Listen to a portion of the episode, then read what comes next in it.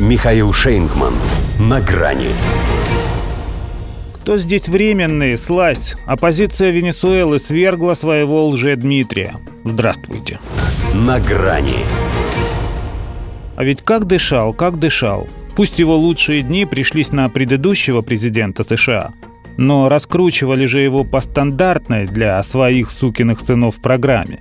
И в Белом доме принимали, и в Конгресс водили, и денег давали – Пусть мелочь по сравнению с тем, что они вкладывают сейчас в одного такого же только украинского Хуана. Но кроме гражданской войны сделали все, чтобы и из него сотворить себе марионетку. Но вот прошло почти 4 года, практически президентский срок, и его не сложили. Причем свои же. Хотя этим решением, по сути, лишь констатировали политическую смерть, ибо о нем давно сказали «не жилец». Некогда баловень мейнстрима – он ведь не сегодня исчез с радаров. И даже те, кто следил за его карьерным ростом, сразу и не вспомнят, когда видели его в последний раз. А его кураторы так те, наверное, всегда знали, что толку с него, как с козла молока. Задача заключалась в том, чтобы запустить этого козла в огород, вернув с его помощью Венесуэлу на задний двор США. Но коль не срослось, что же им, за козла отвечать? Их сейчас гораздо больше его судьбы интересует венесуэльская нефть. Она по-прежнему в распоряжении настоящего президента. Поэтому кто здесь временные? Слазь. Оппозиционная ассамблея, что считает себя демократической альтернативой официальному парламенту, подавляющим большинством проголосовала за ликвидацию самопровозглашенного правительства Хуана Гуайдо. Говорят, структура ослабла и не выполняет своих функций. Ну а что они еще могут сказать?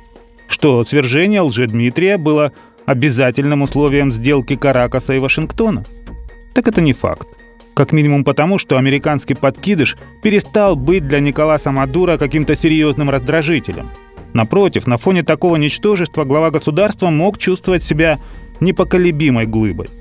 Другое дело, что Белому дому для демонстрации чистоты своих намерений важно было убрать этот отработанный материал – Хотя Мадура вполне хватило бы и возвращения под его юрисдикцию нефтекомпании «Сидга». США, пользуясь ее расположением на своей территории, отжали этот актив у Каракаса и передали его оппозиции. Восстановление госконтроля над предприятием Мадура называет жизненно важным элементом продолжения диалога.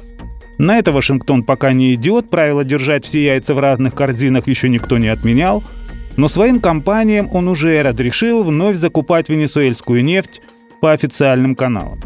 Ну а что касается Гуайдо, то чемодан оказался не только без ручки, но и без дна. В смысле, абсолютно пустой. Впрочем, иных американцы себе и не подбирают. Так что его пример другим наука. Впрочем, есть для него и хорошая новость.